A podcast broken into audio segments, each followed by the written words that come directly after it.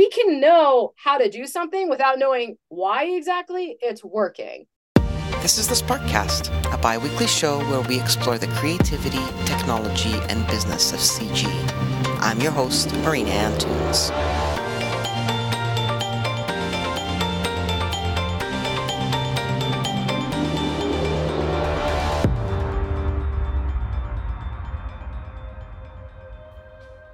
Ashley Christine is used to battles. From growing up off the grid in the White Mountain National Forest and contending with the harsh elements of New Hampshire winters, to navigating the social media landscape, she has dealt with both physical and mental battles. But how does a young woman go from studying mathematics at university to spending her days making TikTok videos about STEM? In our conversation with Ashley, she shares her fascinating transition from small town life to a career in mathematics, her unexpected path to becoming a STEM content creator, and the importance of personalized guidance in this field. She shares insights into her approach to dealing with online toxicity and negativity, and the resilience it takes to promote STEM education effectively. Here's our conversation with Ashley Christine. I wanted to start by asking you a little bit about, you know, growing up in New Hampshire and what that was like because I did see, I think it was on your blog or on one of your posts that you grew up with doomsday prophets for parents. Yeah. It's primarily because I was born in Jersey. And so I spent my younger years, like as a kid, little kid, um, living in various subsidiary northeastern city shitholes. And then when 9 11 happened, my parents had always wanted to leave the city that had always been a thing but i think that was like for them the tipping point like the mm-hmm. straw that broke the camel's back. And so we moved the summer after. So 9-11 happened right? And then the summer of 2002 my parents were like peace. And so we went up to northern new hampshire in the white mountain national forest one of probably the most aggressively difficult places to survive in just i mean even from what i understand even hearing stories about it Native Americans, there was like one or two tribes maybe that could survive up there, but even they kind of avoided it because it was just so hostile, so windy. It's so cold. It's beautiful, um, especially in the summer. Like we have peak seasons that are gorgeous, but you know, back in back in the early two thousands, winter was long. It was it was most of the year, and my parents wanted to live off grid. They wanted to disconnect from society, have their own water source, electricity, food, heat that was a big one obviously because our winters were so long. Yeah, and they wanted us to know how to do it too. So it was a culture shock major culture shocks. I had never experienced anything also too i'd been poor up until that point and then my mom remarried. So that's how we were even able to get out because if you're a poor kid you never leave. Like that's those expenses you know the expenses costs you know how much money you make it doesn't add up. So my stepdad who i just call my dad for all intents and purposes because he raised me since i was a kid really um my dad was an electrician so he could man he can build anything. He can reverse engineer anything he sees. It's incredible. So even though we moved up there and we didn't always know what we were doing he could figure it out so quickly. And his best friend was a plumber who had his own business and a mechanic. So like i mean we had all of the resources. It was just pretty steep learning curve in the beginning. Um, but eventually i think my dad said at the end we were like 90% off grid. Um, the problem was he wanted to get a wind turbine and the town wouldn't let him. They called it an eyesore, which is ridiculous because I had friends who had wind turbines. And we were in the middle of nowhere, like we were sloped in such a way you would have never seen this thing. So um, that was kind of, I think, for him, the final 10% that he was just like, because solar panels were really bad back then. They mm-hmm. weren't very efficient. And we had like 300 days of clouds or something crazy like that their battery power. I mean, to this day, battery power with solar panels is an issue, but it was much worse back then. So he didn't want to rely on that. He wanted the wind turbine, but they were like, no. But yeah, it was like 90% for the most part. So it was pretty, it was pretty cool. It was fun. I enjoyed it. It was just kind of stressful because if you make a mistake, there's real consequences for that, you know, rather than in the city, you can like, oh, you know, the refrigerator doesn't work. I'll just Postmates. You know, like you don't have luxuries like that when you when you when you live like that. Um, but it definitely wasn't like a shack or anything. My parents did a really good job. They were ahead of their time. I'll tell you what, they they saw where everything was going and they're like, we're gonna build this now. And whoever lives in that house now, I bet they don't even know the house is rigged up, ready to go. I bet they don't know about any of the underground piping. I bet they don't know about anything. I don't know who owns that house now, actually. So your family isn't there anymore? When I moved there, winter was pretty brutal. We in every January we had negative 20 degrees Fahrenheit uh, for weeks on end. Right? I mean, this is so cold that there can't be clouds. So it would be sunny, blue skies, not a cloud in the sky, and yet you are exposed to the air for more than 30 seconds and you'll get frostbite. like it was living in Antarctica. But the nice thing about it is that it eradicated most insects. So we never had ticks ever. And uh, we would have like a mosquito, black fly, horsefly season, but they were brief, all things considered. Um, so we liked the cold because it was the price was the cold, but the benefit was no ticks, right? And then things started to warm up. I remember my senior year, uh, there were three weeks in January where we had grass, and that had never happened before. And we were all really freaked out. There's a kind of stress you experience when your life is dependent on the ecosystem and it's starting to fall apart because it's like an existential threat that you have no control over. You can't build it, you can't put money into it. It's just existential. And I remember everybody being really stressed out seeing that grass. And that's kind of when it started and we started having ticks. Never had them before, at least not on this level. Now we have this issue where moose are found dead and they're literally sucked dry like a vampire. They have no blood in their bodies. It's just like hundreds of ticks all over them. And it's kind of this crisis right now that we don't really know how to solve because our e- there's no natural predators for them. Our ecosystem wasn't designed to support these numbers of ticks. So my dad, who of course worked outside all of the time, got bitten by a tick and got Lyme's disease.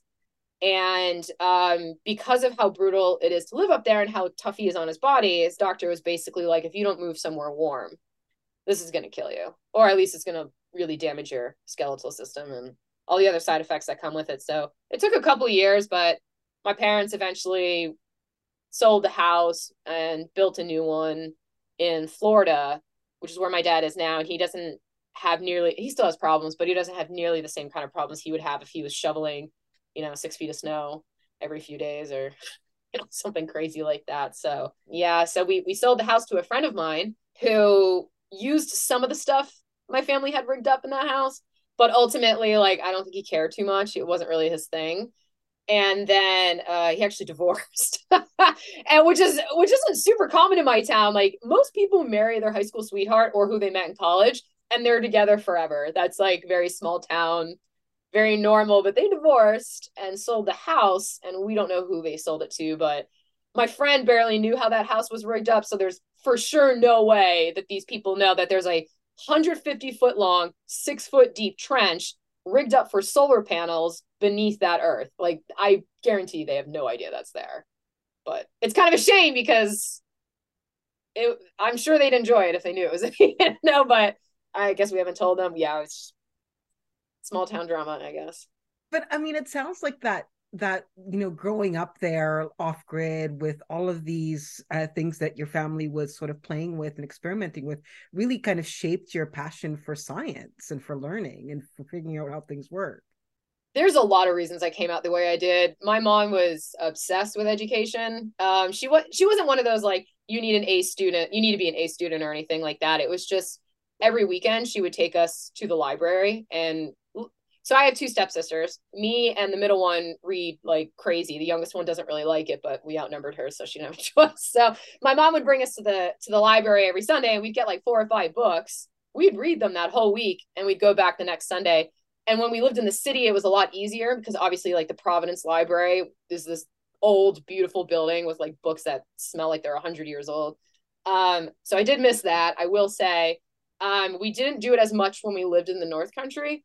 Um, but growing up, my mom was pretty strict about that. So every weekend we would do that stuff. And then, yeah, you move to the North Country, and then, um, which is what the locals call that area. Um, and then, you know, your parents have all these expectations of you. So you kind of just have to learn how to fix things, how things work. And when I crashed my car, um, because I, I slipped on ice, right, and I hit a tree, uh, my dad did all the heavy lifting for that for sure. But um, he would still have me go out there and be like, here's how you fix an air conditioner. like, you know, and you kind of just start to see like how the world works and how the pieces connect. And um, especially when you're so dependent on your ecosystem, just the earth sciences. And uh, my school was really into making sure that all the students knew where they lived and how to live there.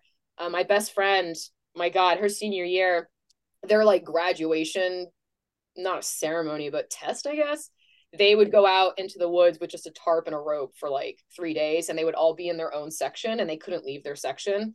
So they were completely isolated, and you just had to hang out there. And uh, my school had done something semi similar for freshman year, but it was like way more mellow and easier. So I was like, well, what was that like? And my best friend was like, it's just boring. She's like, it's just so boring. It, you have nothing to do. You can't read. Like, you just kind of sit there and you wait for the time to pass. And I was like, yeah, that sounds right. That sounds like us. Sounds like something we would do to our kids. just bore them to death.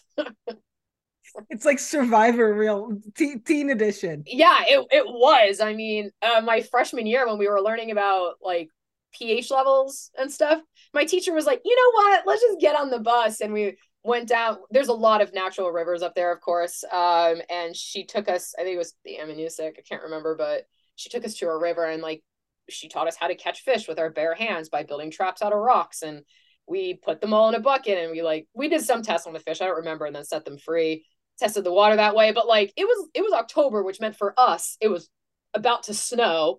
And we're in there like waist deep and like freezing cold ice water. And we don't mind. We're like well some of us were obviously pretty miserable. But like for the most part you're kind of accustomed to that life and you don't really doesn't really phase you but yeah the teachers also were very like you need to know where you are and how to live and yeah i mean years of that you just i don't know the world makes a little bit more sense as opposed to now where everything's very internet dependent, very easy. You just order whatever you need or want or to do.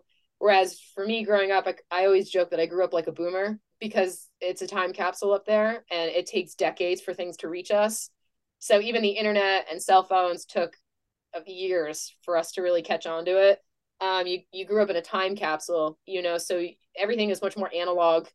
You learn more things with your hands and your mistakes have greater consequences, which I would argue makes you learn quicker and better because you don't want to make catastrophic mistakes that could blow the pipes in your house, you know, because you didn't have enough heat that day because you screwed up the fire, which is exactly what happened to me when my parents left for a weekend. Um, so I never made that mistake again the pipes didn't burst thank god. That would happen later.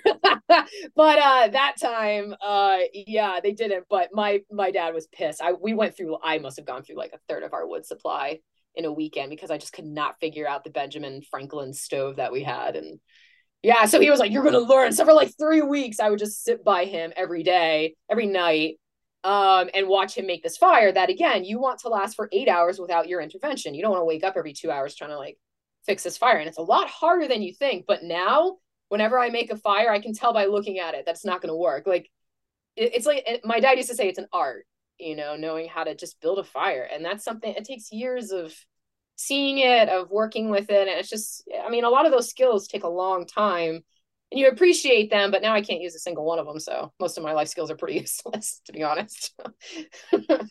you grew up, you know, in the North Country with, you know, these very uh, sort of like traditional learning and, and, and concepts. What's your plan after graduation? Up until that point, my life had been pretty hard, but in very different ways. Like as a kid, I was really, really poor. And then obviously my mom uh, remarried and uh, we weren't wealthy by any means, but we had it pretty comfortably. But it was still really hard, just in a completely different way. Now it was like this physical way where you never felt like you had a break. And my parents made us pay for pretty much everything ourselves. So I had a job. I mean, I worked full time on the summers, weekends, and the winter. It was pretty, it was rough. So, you know, the only thing I wanted at that point was money. I just wanted money. I was so tired of it. I was tired of all of that. I appreciated it. I had a good time, but like I was already exhausted and I was a teenager for God's sakes. Like it was kind of like, all right, this doesn't I don't want to live my whole life like this. Like this is just, you know, you, you see how other people live on on social media and television, and you're like, well, why can't I have that? Like, why am I always I have so much nerve damage to my face from frostbite. I have a friend who like she can't feel three of her fingers. Like I was just like, I'm I'm, you know, what the hell? You know, why can't I just not be bleeding for once? You know?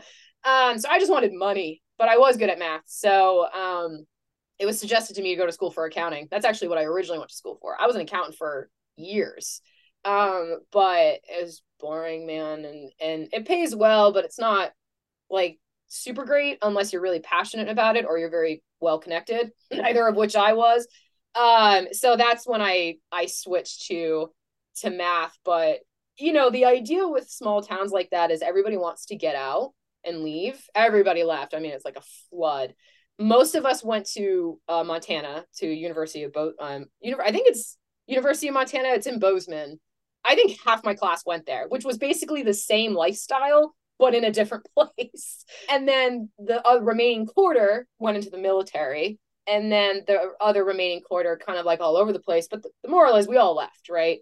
And pretty much all my friends went right back right after college. I, me and my sister didn't. Um, I have a couple friends who didn't, but like my core group of friends that I grew up with are all still in my hometown. And I'm kind of jealous, you know, but I don't have a job that I could survive there. Like they have very like one of them one of them's an engineer, the other owns a restaurant. Like they have like the other one's a psych. Uh I oh, she she works in psychology, but she's not a psychologist. So she's necessary people go crazy living up there. No, normal stuff, nor you know, just your normal being a human. Um, so they have necessary jobs, and I I kind of don't. So I know I wouldn't live as comfortably up there as like they can, and so. But yeah, I mean, one day it'd be cool to like go back. Of course, nothing's ever the same. You know, even though nothing up there changes aesthetically, uh, the people do a little bit. So I know that I would never have like my old friend group back, and I wouldn't really exactly have that life again. But it's, I mean, just being in the darkness and being in the cold is like something that I I always dream about because that's like my happy place It's just like a dark, cold, moonlit world because that was our world for like, you know, 10 hours every day. you know, that was like so I do miss that a lot, but um I have time probably unless some freak accident happens, you know. So I can go back. so you're an accountant for a while and then you decide you're going to start study applied math, right? I wanted to do applied mathematics because I had I actually at the time I had a couple of friends who worked at SpaceX, and I used to always tell them about my ideas, things I wanted to build and stuff. And they were like, just get a math degree. And I was like, okay. And I did. I mean, I was just like, sure. I mean, again, like accounting math is definitely not the same, but your mind is already wired towards that way of analytical thinking that it's like, it's not the roughest transition as far as a career goes.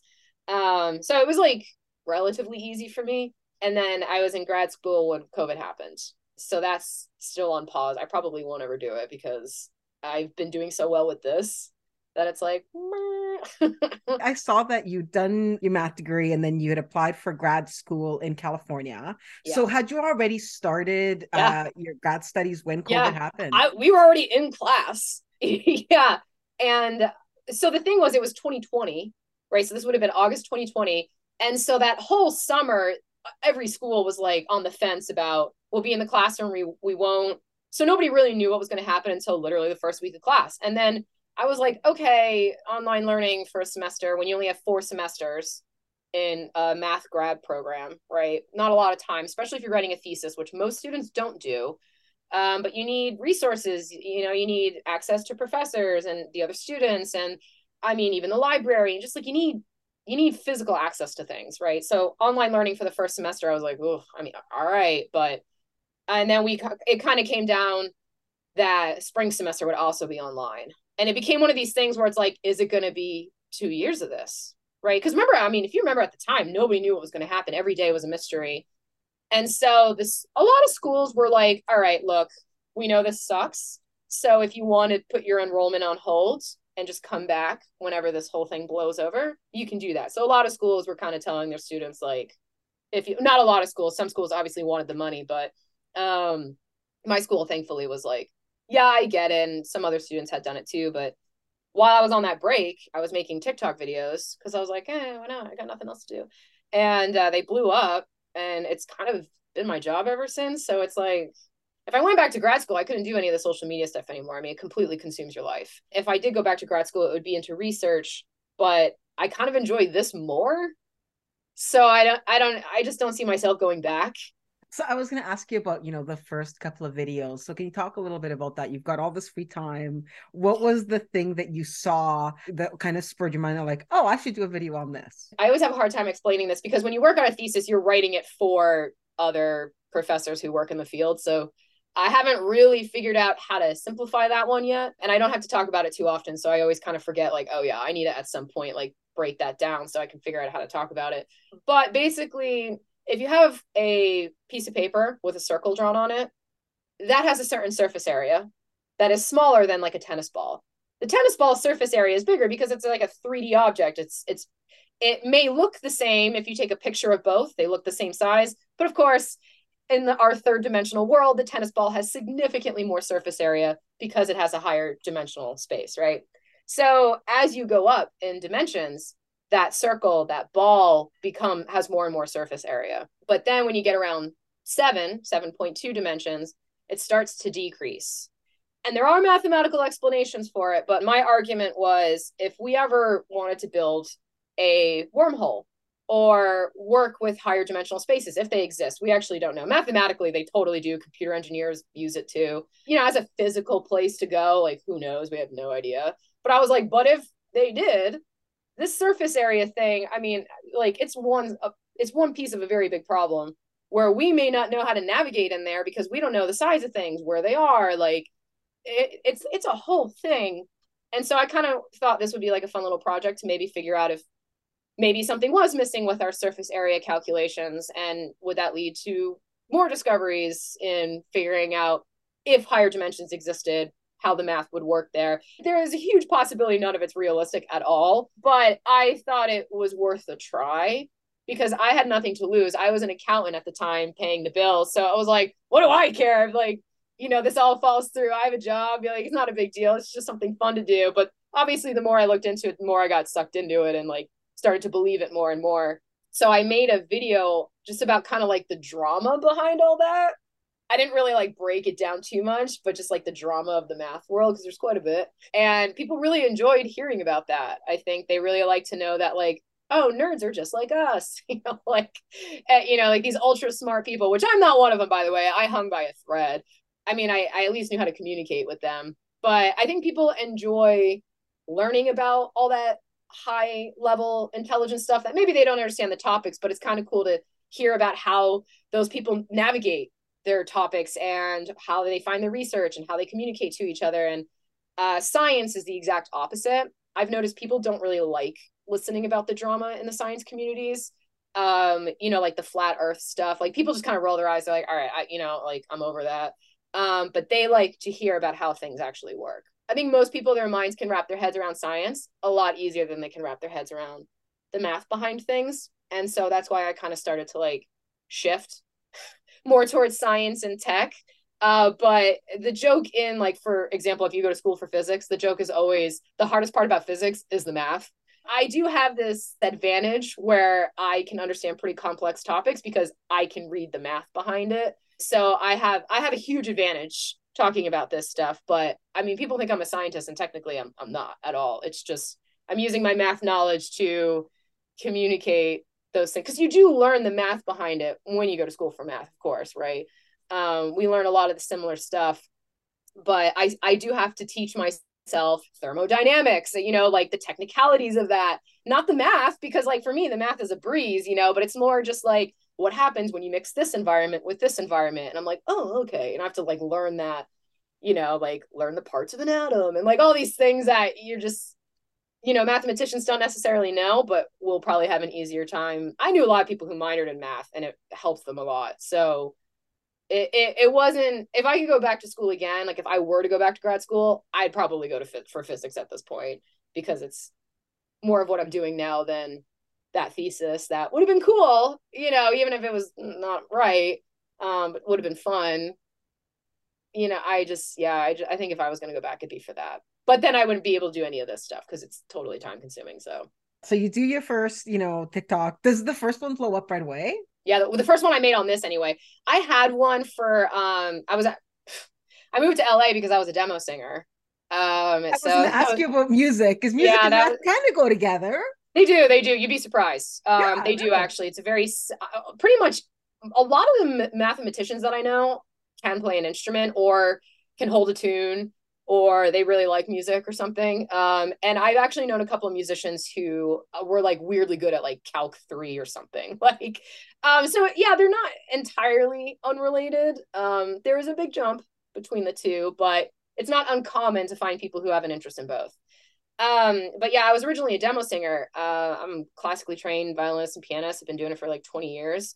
I was not very good at the violin as a as a note. Uh, the piano I was much better at, and I was a much better singer than that. So I moved to LA, and I, I kind of got into demo singing as like a side gig, and I really liked it. I had got I'd got a couple of job offers to do that full time like representation, and you know, um, but nobody screws anybody over like the music industry. It's probably one of the worst industries on planet Earth. For I, it really is. Like think about it this way: Taylor Swift is debatably one of the most famous human beings on earth. And look at that struggle she went through a few years ago just to own the rights to her own songs. And she's she's like a god in the music industry and look how they treat her. Look how they treat her. Imagine what the she's got a team of lawyers. Like i mean imagine what the rest of us were dealing with. Like if they're screwing they screw you so hard. I mean it's probably one of the most impossible industries to make a living off of. So i i turned down pretty much every offer and i just stuck with demo singing um, which was really fun. And so that was what my page originally was was just singing stuff. And so the math video was just kind of like a i'm not doing anything today and then it blew up and i was like well that could be a one time one off you know and then i did it again and it did really well and then again and i was like oh this is probably a thing so i completely changed the whole page i deleted most of the music stuff i kept some up just to be like hee hee i do this too and I changed my name. I did the whole thing. I, I live in LA. I know the game. Like you, ha- you got to get in on it early. You can't change your name like halfway through. It's just going to confuse people. So I knew like, oh, I got to get the visuals done now. The name, I have to be consistent. Um, and so I, I really started to hustle that summer, and I just been doing that ever since so your first couple of videos go viral you're like okay this is something that i can probably do more of it's the middle of the pandemic so there really isn't anything else to do how do you kind of like because i looked at some of your videos like there are days when you're posting like three four five videos a day like and you'd say it takes up so much of your time one how you like select the topics you're going to talk about because some of the stuff is you know kind of like really timely like it's just happening and unfolding as you're talking about it. Some of the stuff is not but some of it is. So how do you go about like deciding one what you're going to talk about and then you're going to have to do a little bit of research because you know the math comes easy but there might be some stuff that you need to dig a little bit deeper oh, yeah. into like what does that kind of like look like for you it, every day is a research project. It's literally every single day. I'm very thorough. I do not want to make a single mistake and even a casual word placement like saying the word usually in math that could mean something. That means like 60% or 70% or more. So i'm very i am very selective over my word choice and i research. I mean even words that i use all the time that i'm like wait what does that mean? Like i got my ass chewed for pronouncing the mountains on the east coast appalachian but that's how north of philly and that's how everybody pronounces it. I, I didn't even i wasn't even aware that like it, everybody else says Appalachia, I think, but like things like that uh, that I get eaten alive for. That I'm like, who, like, what the, like, that's how the Northeast pronounces it. That's the translation. Like, I don't know what to tell you, you know. Um, so I do tons of research to make sure that. I mean, God, even I have a page that I say just on how to pronounce words. My dad has a Boston accent. So like I just learned the other day that reservoir has an R in the middle. Like I don't I didn't know that. You know, so like I'm always playing this game where I feel like an idiot because like I should know this, but you know, you're like your life gets in the way and you, you miss stuff. But generally I like following the news. kind of my favorite thing to do because I think it's the most exciting, you know, like new discoveries and new inventions and you know, people love that stuff and it's relatable because it gives people hope that like maybe we can unscrew this mess that we've made for ourselves. Um, so I, I kind of like to focus on optimistic topics like that. And then what will happen is in a video like that, like if I'm talking about like recently I made one last week on quantum computers and what's called a cat qubit. I know when I make these videos that I'm leaving out like 99.9% of all the information and I'm just giving you like the fun parts. Um, but if I notice a pattern, like if most people are asking the same question, I'll usually make a video on what on explaining what that question is. So that's how the videos where I break something down comes from. Usually is from a recent video where people were very confused. Um, so that's basically how I get that idea. But I, I think of stuff all the time. Like I was in the car the other day and um, I had a friend who had like microwaved a mug of coffee or something, and I was like, I know how microwaves work, but I bet there's something about them that I'm missing, you know, because eh, when you tell somebody like, here's how the microwaves work, and this is why the food spins, and I think people are kind of like, yeah, whatever. But if you start talking about microwaves themselves as they exist on electromagnetic spectrum, like not the machine, but like a microwave, like the like the radiation part of it, and then you start telling people like we're going to start using that as a means to maybe transmit energy from space to earth you know like a wireless energy transfer that's when people are like oh wait what are microwaves? And that's when they start getting really interested in what the thing is because now i've just related it to like the future. People love hearing about the future. That's why all of our sci-fi movies are based on the future. So i always try to keep that future angle in mind because that's what I think people don't even realize they want. Can you go through your day without thinking about science? No, and it's not just science. It's it's a lot of tech too. Um, engineering stuff, which to this day I'll still call my dad and be like, how do solar panels work again? you know what I mean? Uh, I I mean he's built them by hand, so like he's super knowledgeable when it comes to engineering things. Um, whenever I want to talk about something with anatomy, my mom works at a hospital.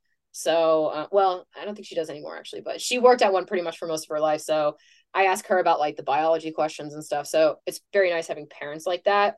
But I mean, if I wanted to know how to spell a word growing up, my mom would be like, look it up in the dictionary. so like, you, you know, everything becomes this task of of breaking things down in your mind and constantly thinking about stuff which was definitely triggered by my parents that I've just kind of carried with me my whole life.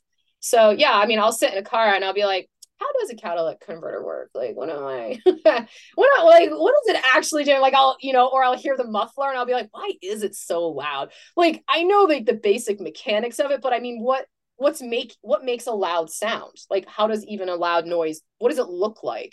You know, like as a sound wave. So my mind just kind of goes down this rabbit hole usually. And um, a lot of dead ends a lot of dead ends, but um, sometimes there's a little gem in there where I'm like, well, I didn't know that. That's like I had one uh, about a month ago where I was doing research on um they were building a highway in San Diego or something and they uncovered bones from like before the ice age or whatever, which is super cool.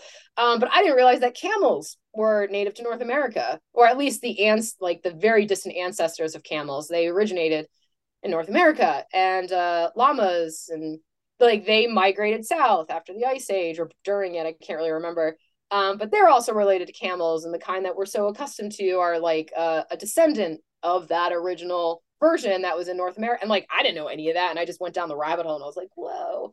Of course, I get accusations of like being racist when I talk about that stuff, which is extremely exhausting. I, I mean, people pick fights over just like stuff that I'm like, what do you, I mean, dude, I got this from National Geographic. Like, they, people act like I make things up, and it's like that's why I source in every single video. I put my sources, and it's always like Britannica, National Geographic, NASA. Like, I mean, I I don't mess around with that. It's like, guys, I'm not making this stuff up. You know what I mean? It's just like, so I I deal with a lot of a lot a lot of hate, a lot of hate on the daily for you know. I'm sure if I was different or looked different, I would get different kinds of hate. Um, it there's no end to that but you kind of have to just ignore it and just which is really hard. That's that's one big lesson i've been learning that's still taking its time to sink in Well, and I was going to ask you about that because I mean, we were talking before we started recording that you know I I don't really do TikTok, so I don't know. I don't see the comments there, but I looked back on your Instagram videos like to the beginning, and I remember seeing the one about the tennis balls, which was why I was kind of giggling oh, yeah. off screen. But you know, a lot of the comments that come up right off the top, like usually one of the first three is like some negative comment, and yeah, you know, you say it's still difficult to deal with that, but how do you actually like work through that especially like at the beginning when you're not really used to that level of attention and all of a sudden you start getting these comments and then they just become like a regular thing that you have to deal with that's got to be exhausting like mentally. You know nowadays if you go to school for mathematics it's pretty it's a pretty diverse i mean maybe because i live in la but it was a really diverse group in, in grad school. It was like half male half female. You had um asian you had indian black. Yeah i mean it was just like you had everybody. It was all over it was pretty cool. But again it's la so maybe that was why. But um, when I first went into college back in the old days. Um, it, I was the only girl in one of my computer classes. I was one of two girls in um, one of my math classes, and it was an extraordinarily toxic environment. I mean, it was just breathtaking. And what they weren't just mean to me. I mean, they were mean to each other too. And it was like, there's no sustainability to this. I don't understand why. Like, you know, I get it in middle school maybe to an extent, but like, holy shit, guys! Like, you know, we're in our 20s now. I, I this is it was really bad. It was really bad. When I was in high school, I was a snowboard instructor, which was especially in the early 2000s, male dominated. Snowboarding didn't even really become popular until 96 when it was in the Olympics. Um, there were still mountains when I was a kid that didn't allow snowboarders. It was very male dominated because it was like the rebels willing to break the rules. And I think that's kind of how it developed that. And skateboarding was predominantly male, easy transition into that. So, I mean, I spent most of my life being in like predominantly male environments. So I, w- I was already kind of used to having to know that a confrontation was coming before I stepped into a room. I was already, and again, they were pretty mean to each other too. It wasn't like it was just that I always got the same crap. You know, it was always the same to get back into the kitchen, make a sandwich. It, like, oh man, you know, like it, it, really wears down on you after a while because it's like, what does it have to do with freaking anything? Like, I, it's just it's so bizarre and and my mind is very like analytical and logical like that. So for me, it was just like oh, this is just stupid. Like I don't like it, you don't make any sense to me. Like I I, I don't know. Um, so it wasn't so much like that. I was getting emotional about it. It was just I was like just confused. Like, where did you mess up in your life that you think this makes sense. Like, I don't understand. On the internet, it's a little bit different. It's actually a bit more dangerous because the algorithm favors location. So most of my followers, at least in the beginning, especially, were Los Angeles. I mean, that was like the bulk of it. I mean, I would say I can't really remember the numbers, but it was definitely like 60 to 70 percent. So if you have, you know, like 300,000 followers and 60, 70 percent live nearby, and you got like 10 guys who are threatening to do some pretty heinous stuff. The odds of me walking outside and one of them seeing me, it's not so slim now. Like now, and I don't know what they look like, but they know what I look like and what I sound like. And um, that was really stressful. I had one guy send a picture of my apartment to me. Um, yeah, and that's when I changed my name. Amazon packages when they come to me don't have my name on it. It's a it's a different name, which actually is a trick I got from a friend of mine who uh, she's like a B-list celebrity and we were at her house and she was getting these packages and I was like, why is your who is this? And she's like, oh, that's my fake name. She's like, if you ever get if you ever start getting successful, you need to change your name whenever you get packages. And I was like, oh, so I I did that.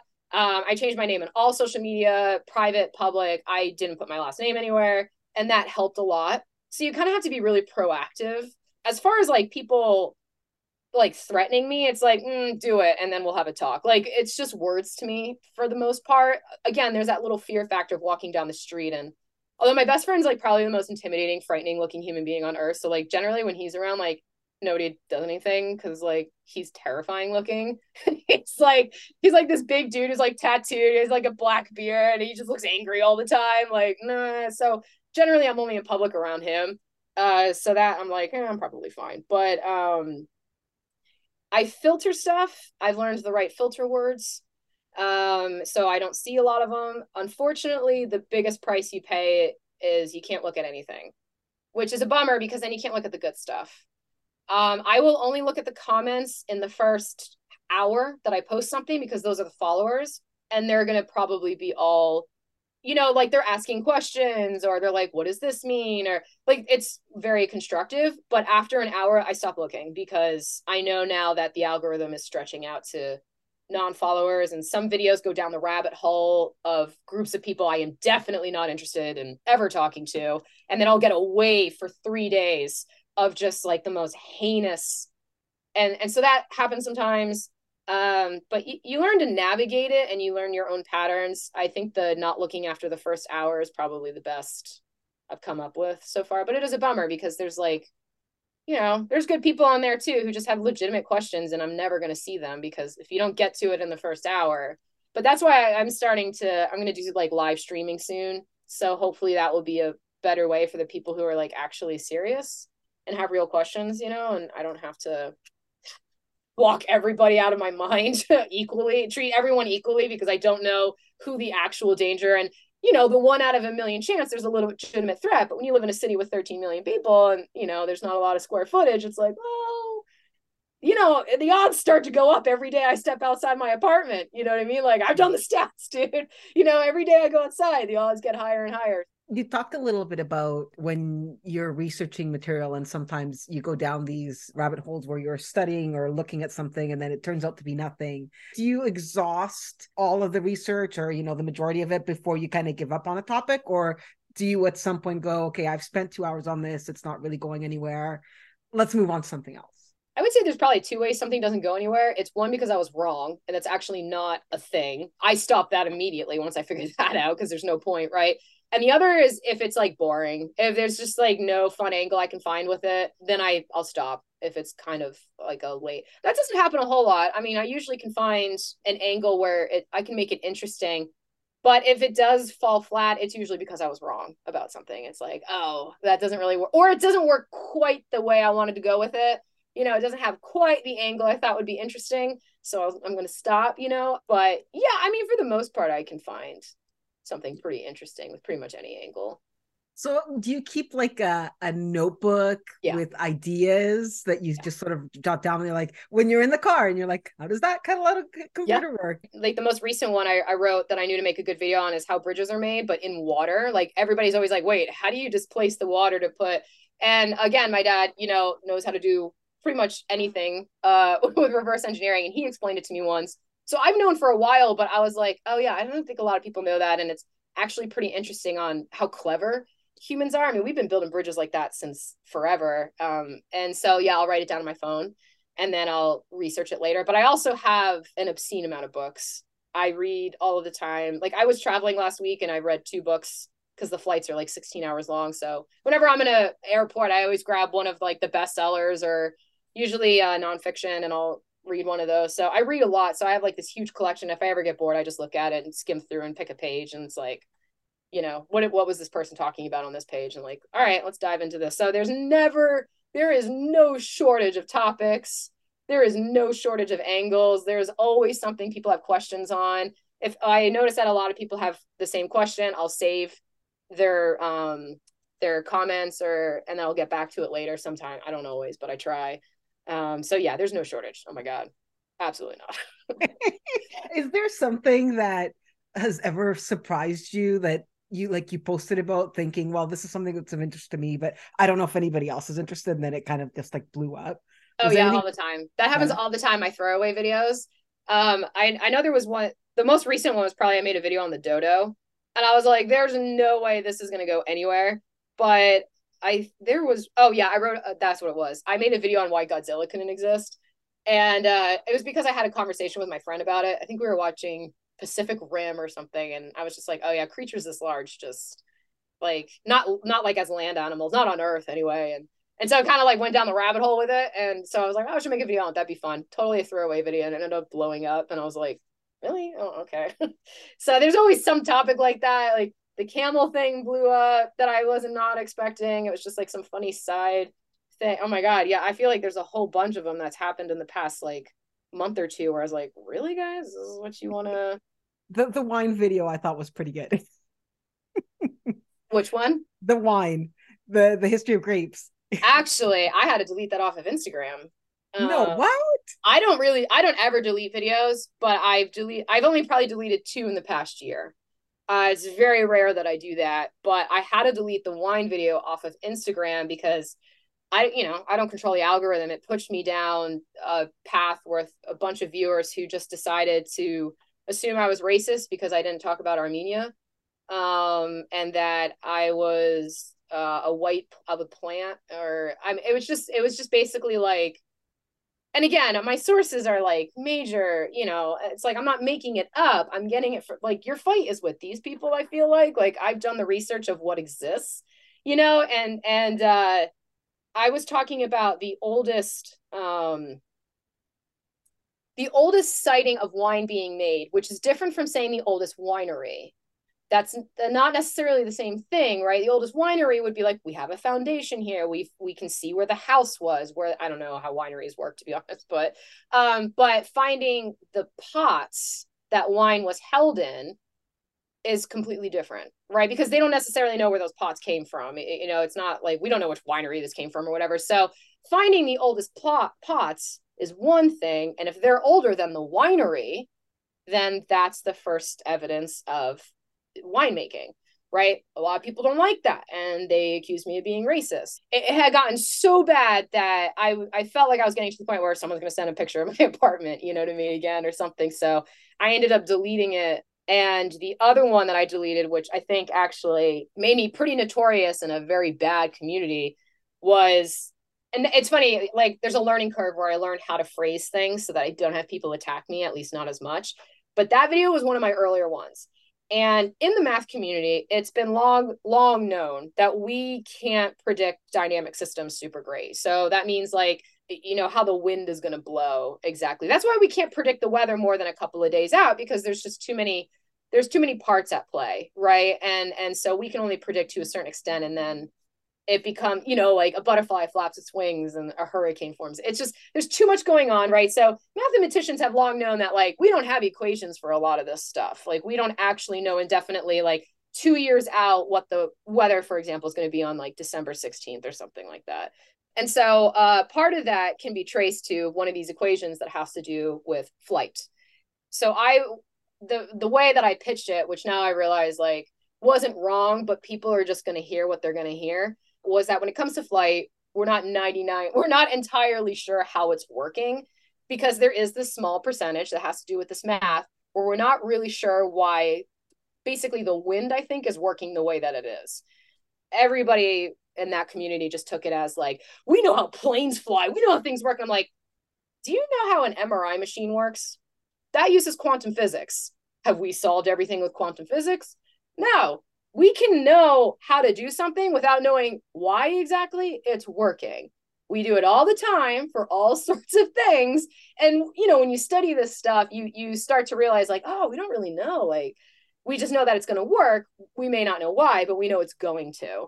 I mean, people tore me apart for the plane video. And I and if I could do it again, I would say like there's a small aspect about flight we don't understand and here's the principle and here's what we do like that's how i would do it now which is why i don't get the hate as much because i've learned how to like prepare myself for the men who just want an excuse to say that women should not have degrees and should stay in the kitchen because that was mostly what i was getting um which was really frustrating is like what does my genital genitalia have to do with any of this? Like i don't understand why i don't i don't you know and it was just so bad. So now i've like prepared like the arguments in advance because it's always the same arguments. So I'm like, all right, I so I have to choose my words really carefully, and it's just kind of a bummer. And that's kind of why like live streaming I've put off for so long because I can plan a script and research every single word I'm going to say and dodge a couple of bullets. But live, the way you speak and like just your colloquialisms come out and and you know the flow of your own natural speech is going to come out and like words you use in everyday language like usually sometimes like well now they start to have real meaning. And i i i'm not interested in micromanaging myself to that level. So i'm not really sure how like live streaming or or explaining this stuff in real time is going to go. And but one of the people that I, I really look up to? I mean neil degrasse tyson's totally nailed it. You can see him picking each word very carefully. He's got decades of experience of people probably having torn him down in the beginning. And he's like i need to be careful with my word choice because people hear what they want to hear um, and he's definitely nailed it now. You can see every time he's about to say something that he would probably say to like, you know, his family or his friends. He doesn't say, you know, and when he's live on like television, that's when he like, wait, I gotta. You can almost see him being like, how do I say this just right? And and now that I see it in him, I'm like, oh, they all have to do that. They all have to be like, how do I say this just right? and I don't have decades of experience. Like I'm still pretty young in this, and it's like, man, this learning curve is pretty brutal because they'll they'll look for any i'm sure he went through his own his own garbage you know of walking into a world that generally wouldn't have welcomed people like him people like me you know and so you have to be even more careful. And it, it kind of it's pretty depressing to be perfectly honest but um i try not to think about it and i try to just work around it and i try to pretend like it's not even a factor um but yet still having to prepare for it.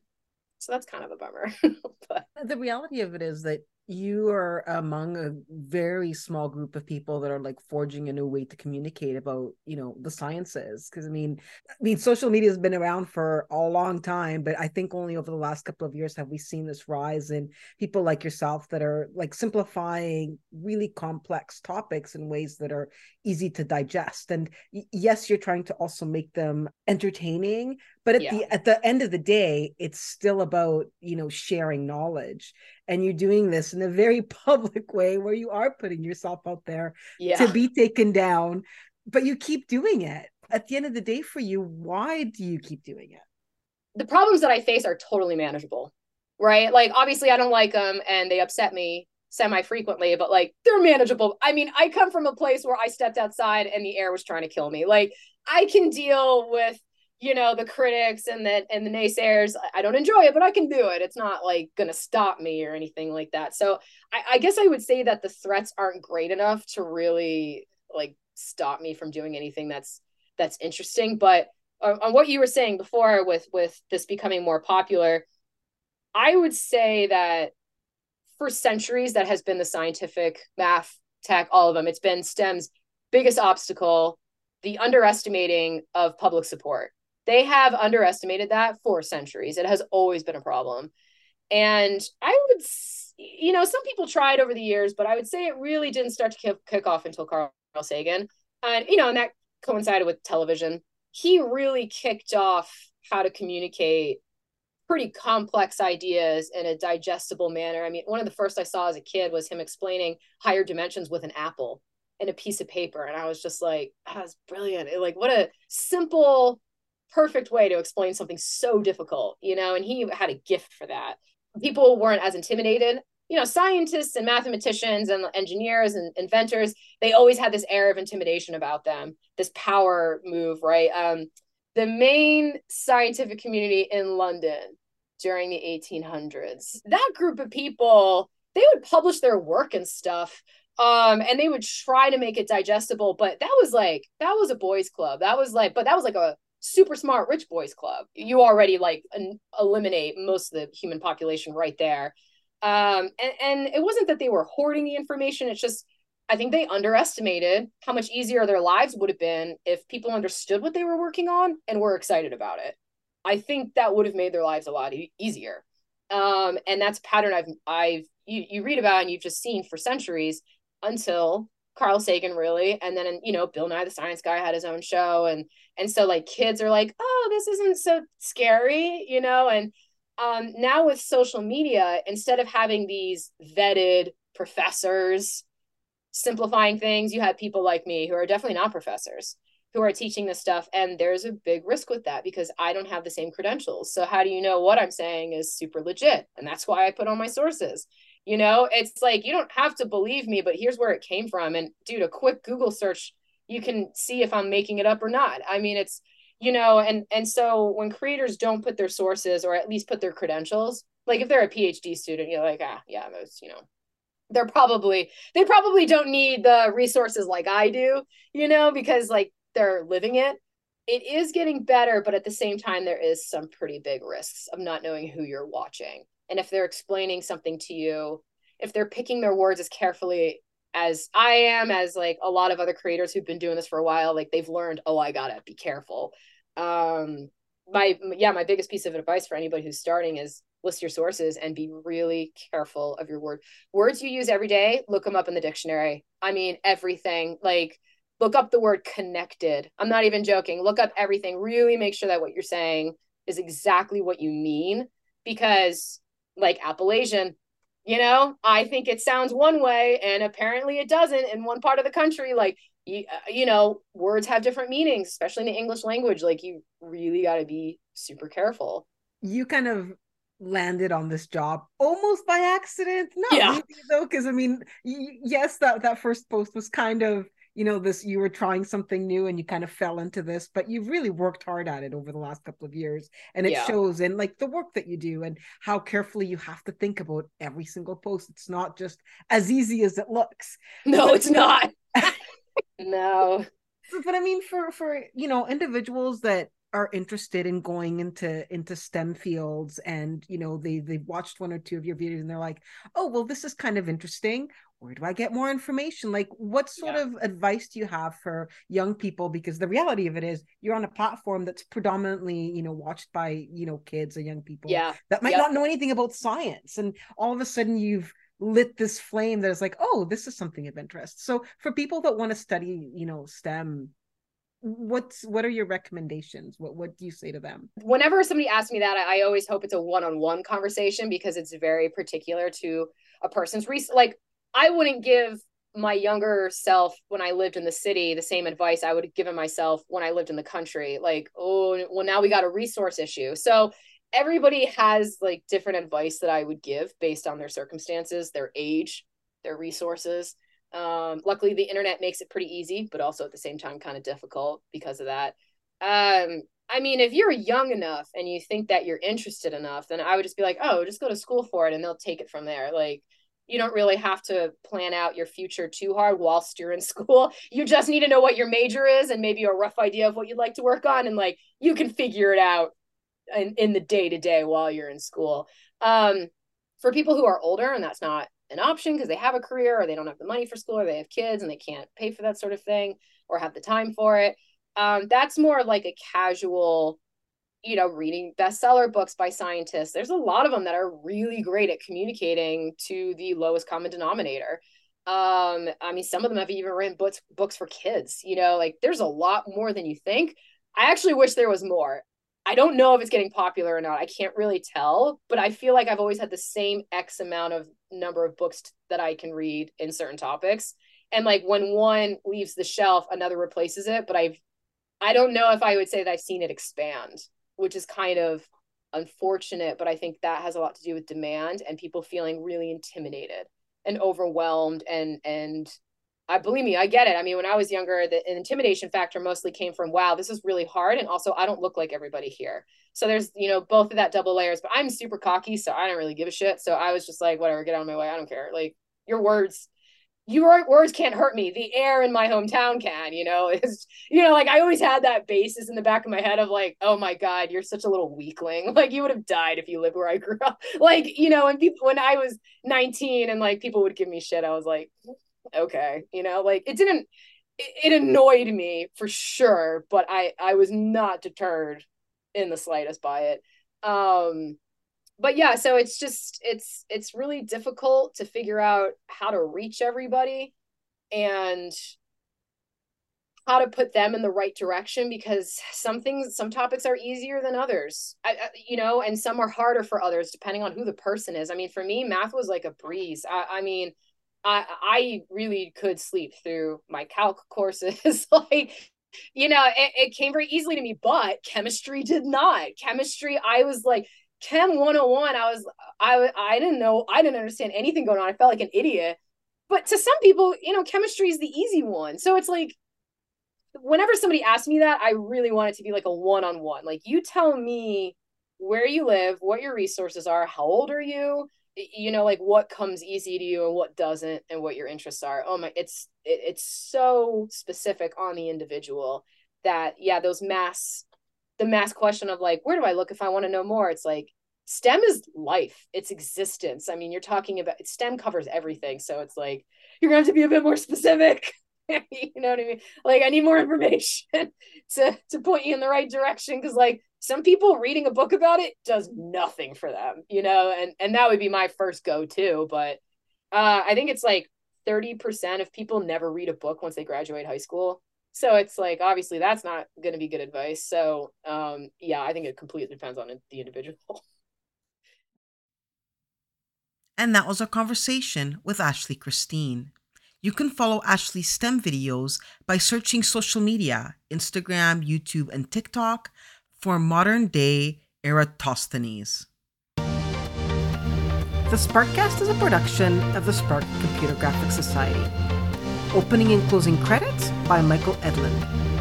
Editing and additional production support by Joshua Peterman. For more about Spark CG and our upcoming events, visit sparkcg.org.